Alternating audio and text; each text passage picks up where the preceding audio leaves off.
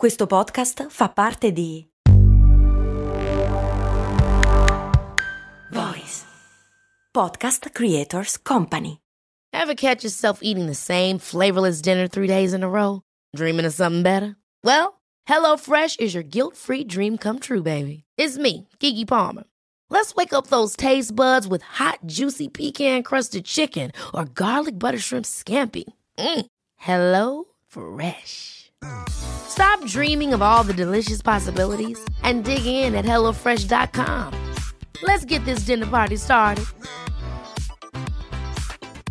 Grazie a Maura, l'ultima iscritta a patreon.com slash cose molto umane e grazie anche a Deborah che mi chiede ma è vero che le aragoste urlano quando le butti in acqua calda?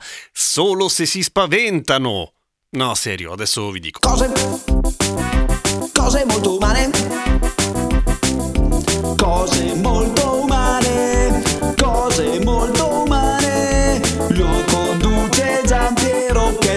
avete mai cucinato un'aragosta oppure avete mai cucinato un nastice, sapete come si fa, ahimè. Si butta in acqua bollente, vivo, e si sente un rumore. Si sente un rumore.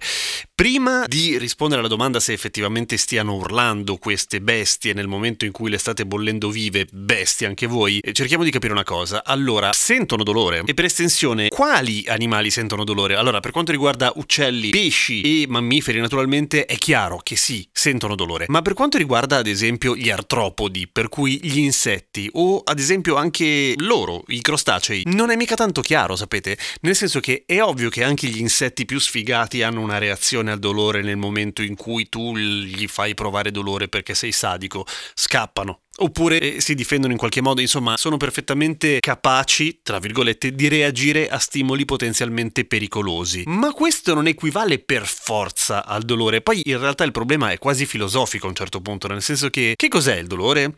E quella roba che ti fa male. Ok, no, è ovviamente una sensazione fisica, una sensazione che ti procura disagio, una sensazione che ti provoca una reazione a volte automatica. Quando ad esempio il dottore ti tira una martellata piano sul ginocchio per vedere se scatta e di solito scatta, provi dolore? No, quella roba lì non è dolore, ma il tuo ginocchio scatta lo stesso. E se per gli insetti fosse una roba simile, si chiede qualcuno, dal momento che hanno un sistema nervoso, ce l'hanno appena un sistema nervoso per così dire, non hanno un cervello o, po- o giù di lì. Insomma, che cosa cavolo provano veramente? Provano un certo tipo di disagio? Non lo provano? È una reazione assolutamente inconsulta? Oppure bestemmiano ma non si sente perché non hanno apparati fonatori nella maggior parte dei casi? Chi lo sa? Il problema è questo, non si sa. Quello che si sa, ad esempio, è che ad alcuni crostacei, facendo delle prove con anestetici, benzocaina, morfina, naloxene, eccetera, le reazioni diminuivano, per cui verrebbe da pensare che effettivamente non sentono più dolore, quindi prima provano dolore, o semplicemente non sentono le sensazioni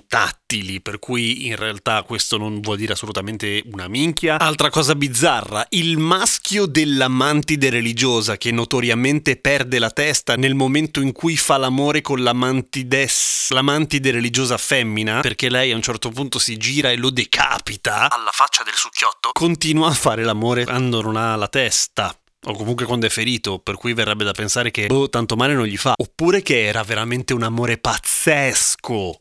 Però questo non chiarisce le cose, confonde. La verità è che non si sa, ma in questi casi l'etica impone di applicare quello che si chiama il principio di precauzione, cioè l'assenza di prove non è prova di assenza, come dice Carl Sagan. Vale a dire, se non sai se prova dolore, meglio agire come se provasse dolore e comportarsi di conseguenza. Per cui ci sono paesi in cui, come la Nuova Zelanda ad esempio, in cui è illegale fare quella roba lì, è illegale cucinare un astice buttandolo in acqua bollente. Perché lo si fa? Perché lo si è fatto fino adesso? Perché lo si fa sin dai tempi dei romani? Giuro. Perché si facesse ai tempi dei romani non ho la più pallida idea, non credo che loro lo sapessero. Ora viene considerato un modo più sicuro di farlo. Intanto perché vabbè, ok, quelli che ne sanno dicono che ah minchia quanto è più buono se lo cuoci vivo invece che ammazzarlo prima. Questo non lo so, non ho mai mangiato l'astice. Anche perché l'idea di andare a sceglierlo nella vasca e dire ok, condanno a morte te, pezzo di merda, e farmelo cucinare mi mette abbastanza a disagio, ma al di là di questo c'è una ragione, se vuoi, sanitaria, nel senso che i crostacei, così come un sacco di robe del mare, fanno proliferare molto rapidamente una serie di batteri che poi ci fanno tanto male al pancino e ci fanno venire il cagotto, oppure morire male, ma solo in alcuni casi e se sei, diciamo, con le difese immunitarie non proprio al top. ecco. Ma non si potrebbe surgelare? Sì, si potrebbe surgelare, ma insomma, per essere sicuri, tanto vale tenerlo in vita e poi bollirlo così. Se soffra o non soffra, questo ancora non lo sappiamo, chissà se mai lo sapremo. Il principio precauzionale per riassumere dovrebbe imporre da un punto di vista etico che non farlo, non fare lo stronzo. Dopodiché, per rispondere alla domanda originale di Deborah, urlano